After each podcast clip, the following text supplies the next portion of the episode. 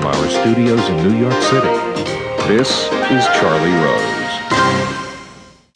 We continue with our coverage of the attacks in Paris. French police stormed two locations simultaneously today, killing three hostage takers. Two brothers involved in the Charlie Hebdo attack on Wednesday were killed at a warehouse in the town of Dammartin-en-Goële. The hostage was released and a police officer was injured.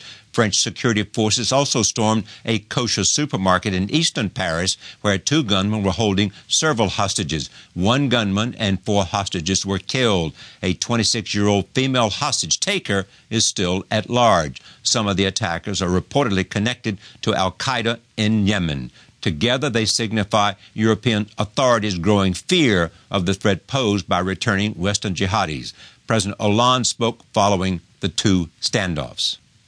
de démocratie, de liberté. These values of democracy, of freedom, of pluralism, which you are so attached to, and which Europe in its way represents.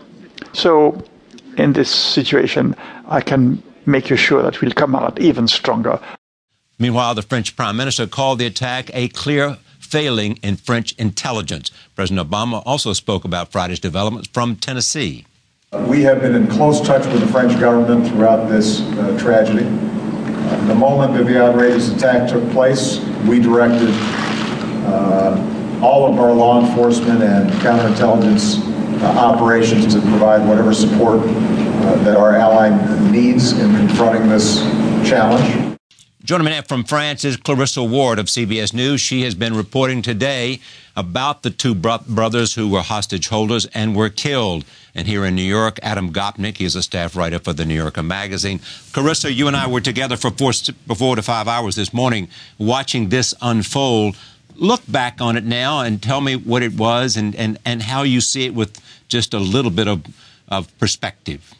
Well, Charlie, it's hard to believe that just uh, a few hours ago, this picturesque, sleepy French village was the site of such a major showdown. It all started at about 9 o'clock this morning when the two Kouachi brothers reportedly uh, carjacked a gray Peugeot from a woman who recognized their faces from the wanted posters and reported them. They then allegedly came here uh, to this village and took over a, a paper printing factory, essentially uh, holding at least one employee hostage. Uh, police were trying to negotiate with them, trying to reach out with them. They were not interested in having a discussion. But at one point, a local French television station actually called the printing company and